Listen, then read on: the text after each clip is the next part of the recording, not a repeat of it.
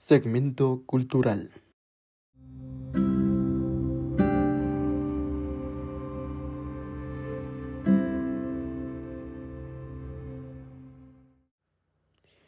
...8 de marzo, Día Internacional de la Mujer.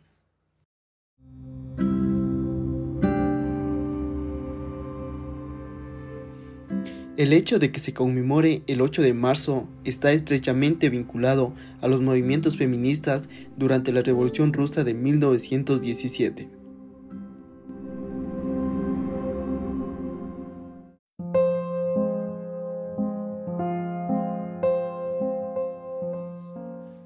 Un poco de historia.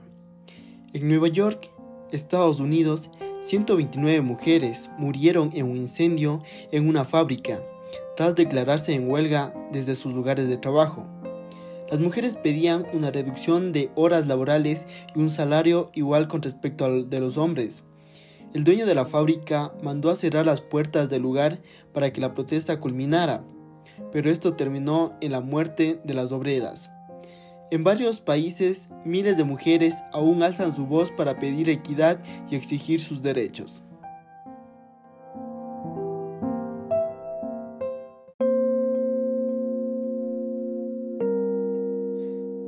¿Sabías que el Día Internacional de la Mujer empezó a conmemorarse por la ONU en 1975 y dos años más tarde fue proclamado por su asamblea?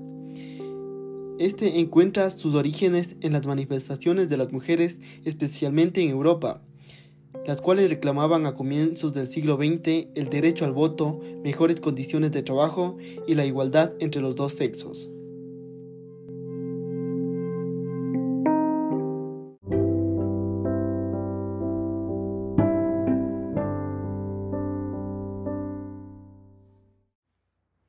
Por esta razón, cada 8 de marzo se hacen conmemoraciones en diferentes partes del mundo, con el fin de reconocer a la mujer como uno de los ejes principales de la sociedad, por lo cual se realizan plantones para alzar la voz en nombre de las mujeres que no lo pueden hacer, dado en que en algunas partes del mundo aún se busca tener equidad ya que se vulneran sus derechos.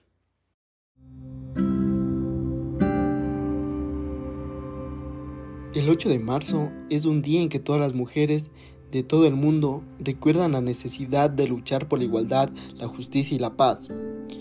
Una jornada de reflexión para reconocer los avances respecto al pasado y reivindicar lo que todavía falta en algunos lugares.